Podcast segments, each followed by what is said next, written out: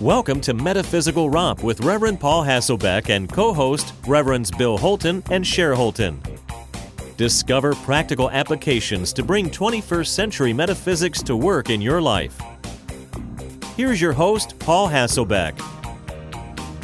Welcome to another edition of Metaphysical Romp 2. This is the Reverend Dr. Paul Hasselbeck saddled up around the virtual kitchen table. I am actually at the Fort Lauderdale end of the kitchen table, and I'm having a beautiful day in my consciousness.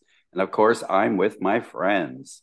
Hey, this is Reverend Dr. Cher Holton, and I'm at the Durham, North Carolina part of this amazing table. And it is truly a beautiful day in my consciousness. And I'm the Reverend Doc Bill Holton, and uh, I'm also at the Durham End. And we would like to say that for those of you who know, Sharon and I are the co founders of a, a very hybrid virtual unity ministry. And our name is the Unity Center for Universal Prosperity.com.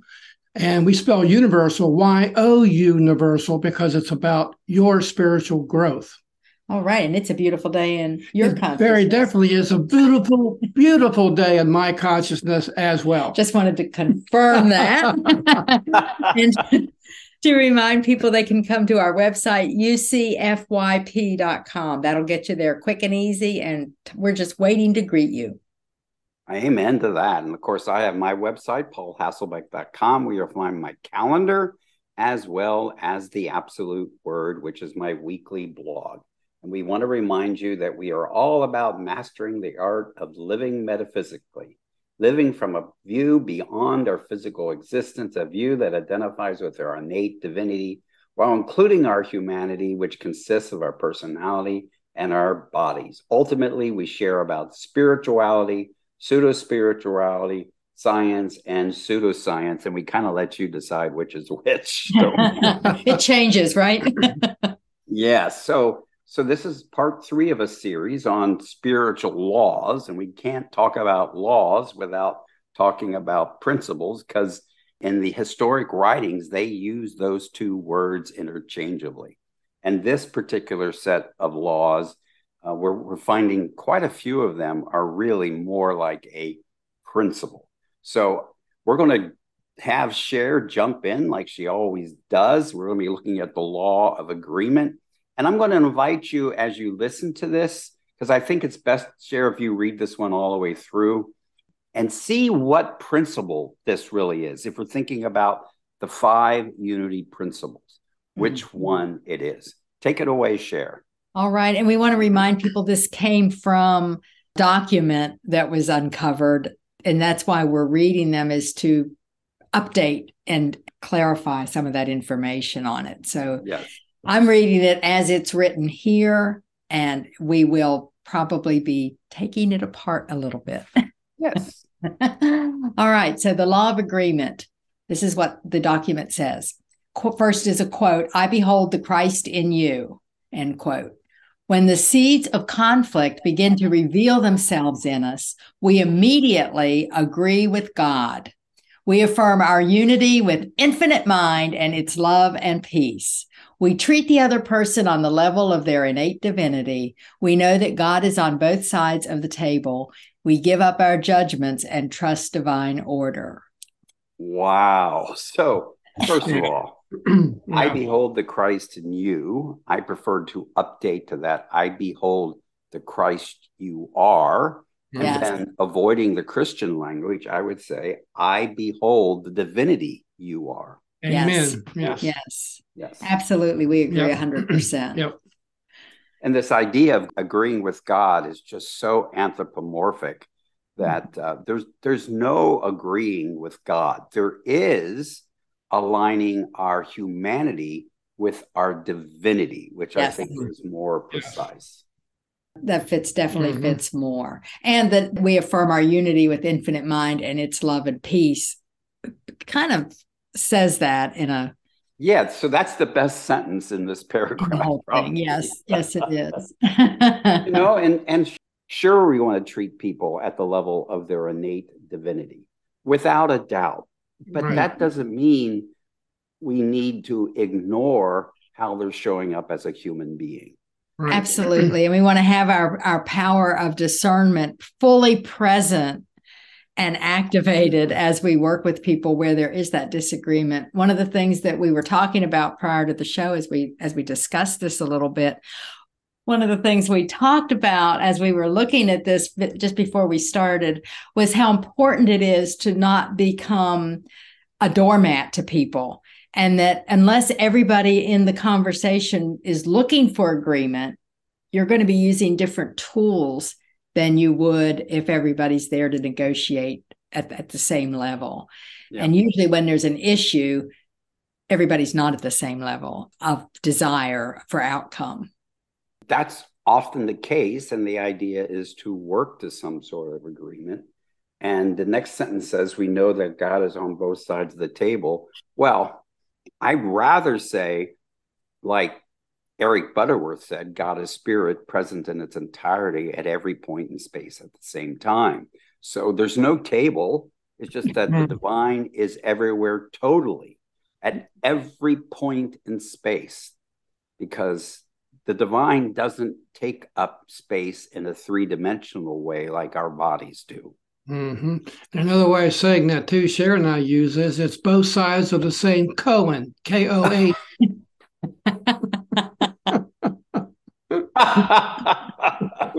yeah, there you go. That's a good one. That's good. Yes. Yes. And this idea of giving up our judgments and trust divine order. Divine order is something we use, it's not something that's using us. And so I hope when you were listening to this that you really heard that what this really is is principle two of the mm-hmm. five basic unity principles. Originally, it was we each have a spark of the divine in us. We mm-hmm. say the totality of the divine is in us. In mm-hmm. fact, the totality of the divine is present in its totality at each and every one of the cells in our bodies. Yeah. Yes. And Sharon and I have really turned divine order, uh, moved it from a noun to a verb, and, and, and we generally say divinely ordering. Yes because we are the ones who are doing it. Yeah. And that last sentence makes it sound like you just you just give up and and it's all going to work out you know it's all good kind of thing. And yes. may all be good but we are the ones who work that good. We're the ones that create it. We have to we work the good. That was really really well said Cher. so i think we've taken care of that one. It's not a law. It's just a a statement reinforcing principle two. Definitely. So let's do the next one. Okay, the next, oh boy. Everybody oh will boy. recognize this one. the law of attraction. Which I like to say it's the law of distraction. that's great. I love that. Yep, that's true. Turns out to be true. So let's read the whole thing. That was just okay. sort of meant to be a joke. And then we're going All to be right. serious about this because it's so important people hear this in a different way. Yes, and we have definitely have our own takes on this for sure, all of us. All right, law of attraction, like attracts like. The beliefs we have accepted operate through our subconscious mind. They magnetize our attitude to such a degree that people, events, and circumstances are drawn to us and we to them from these beliefs. If we believe in lack, we will attract to us others who are in lack and who will confirm this belief for us. We, in turn, confirm this belief for them. Realize that there is a compounding factor in this law. When we attract others with like belief, we add to the power of our belief by every attraction. Our belief is then reinforced and becomes stronger. We no longer deal with only our own lack, but those others' lack as well. Oh my gosh. Whoa, we got some work to do. We've got some work to do. I hope we have enough time to finish this program. First of all, like attracts like, yes, and opposites attract. yes. And so, so the, the it isn't whether like and like or opposites. It's that there's an attraction going on somehow. But the mm-hmm. attraction isn't attracting stuff to us. We are attracting ourselves to stuff and people. Another way I say it is because of my beliefs and my thoughts and feelings, I have an affinity for th- other things and other people. And because I have that affinity, I have a desire for them, and I must take action to get those things. Mm. Yes. Yes. Yes. Mhm. Mhm. So I guess one thing we want to focus on too with law of attraction, it's it, this is all happening in consciousness. Yeah, so it's a whole consciousness deal. They dance around this in the way this is stated, and it's it gets blurred. But the thing is, is that when you hold a thought and feeling in consciousness, you will attract other thoughts and feelings that are related to it in your consciousness, not from other people. Right. Mhm. And it builds is the more you th- it's just like it, it's not it doesn't care what you're thinking. So it works regardless. So if you're depressed and you have more thoughts of depression, then you're going to attract within you, or you're going to just grow those thoughts and you're going to have more thoughts of that and it increases it. And so being aware of where your thoughts and feelings are is a key part of how you uh, how you work this particular law.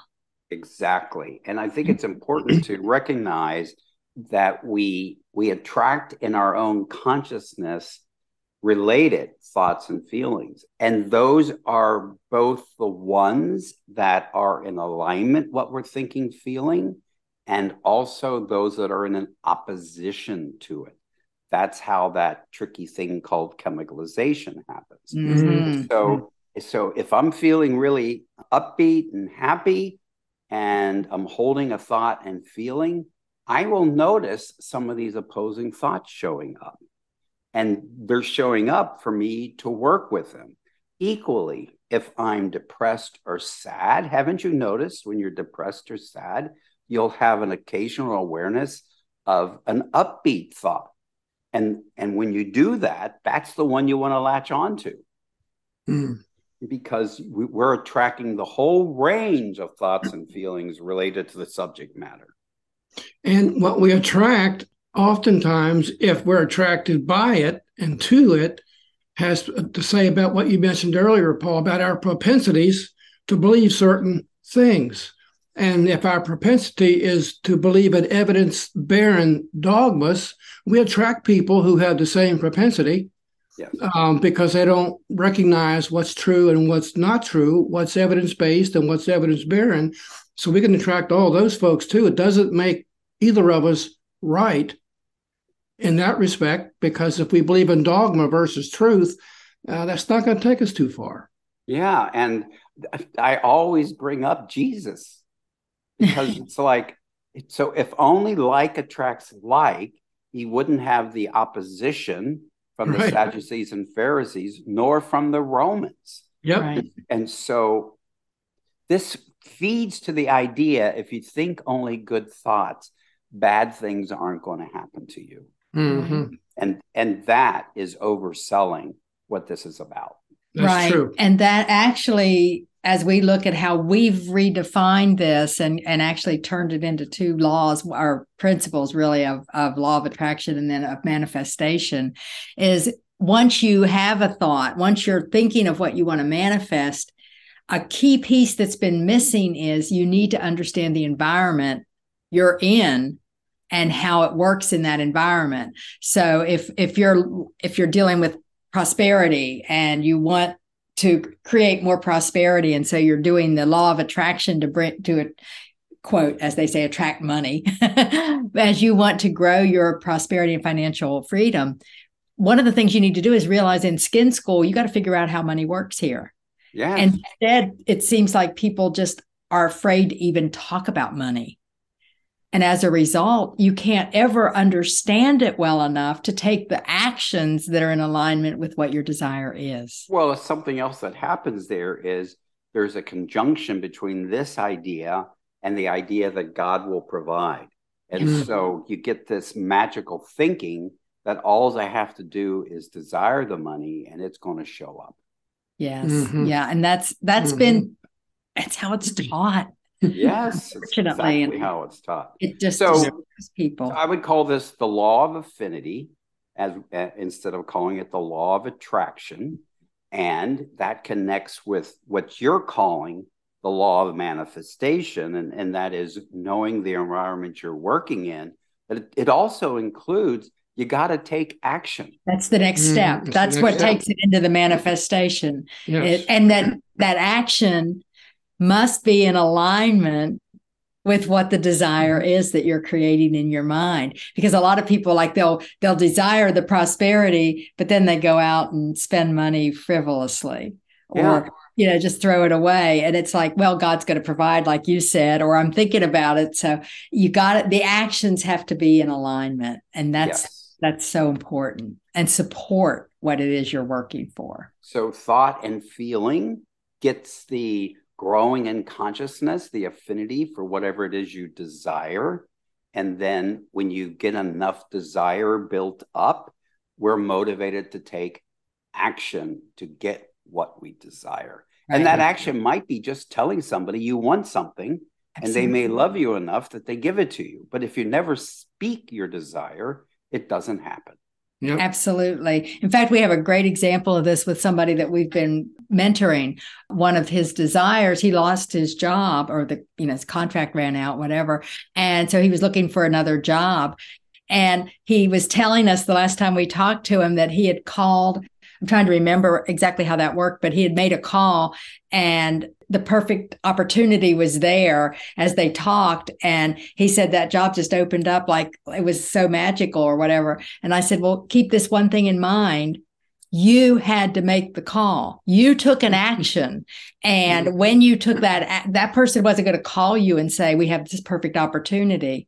So yeah, it was there, but opportunities are all around us. You yes. took the action, and that's what take that, recognize how important that is. And the action that you take must be supportive and not one that would sabotage right. what you want. Yes, yes, yes. And, th- and that's what Cher was kind of referring to the sabotage that happens is that, mm-hmm. well, yep. I can buy anything I want because God will provide.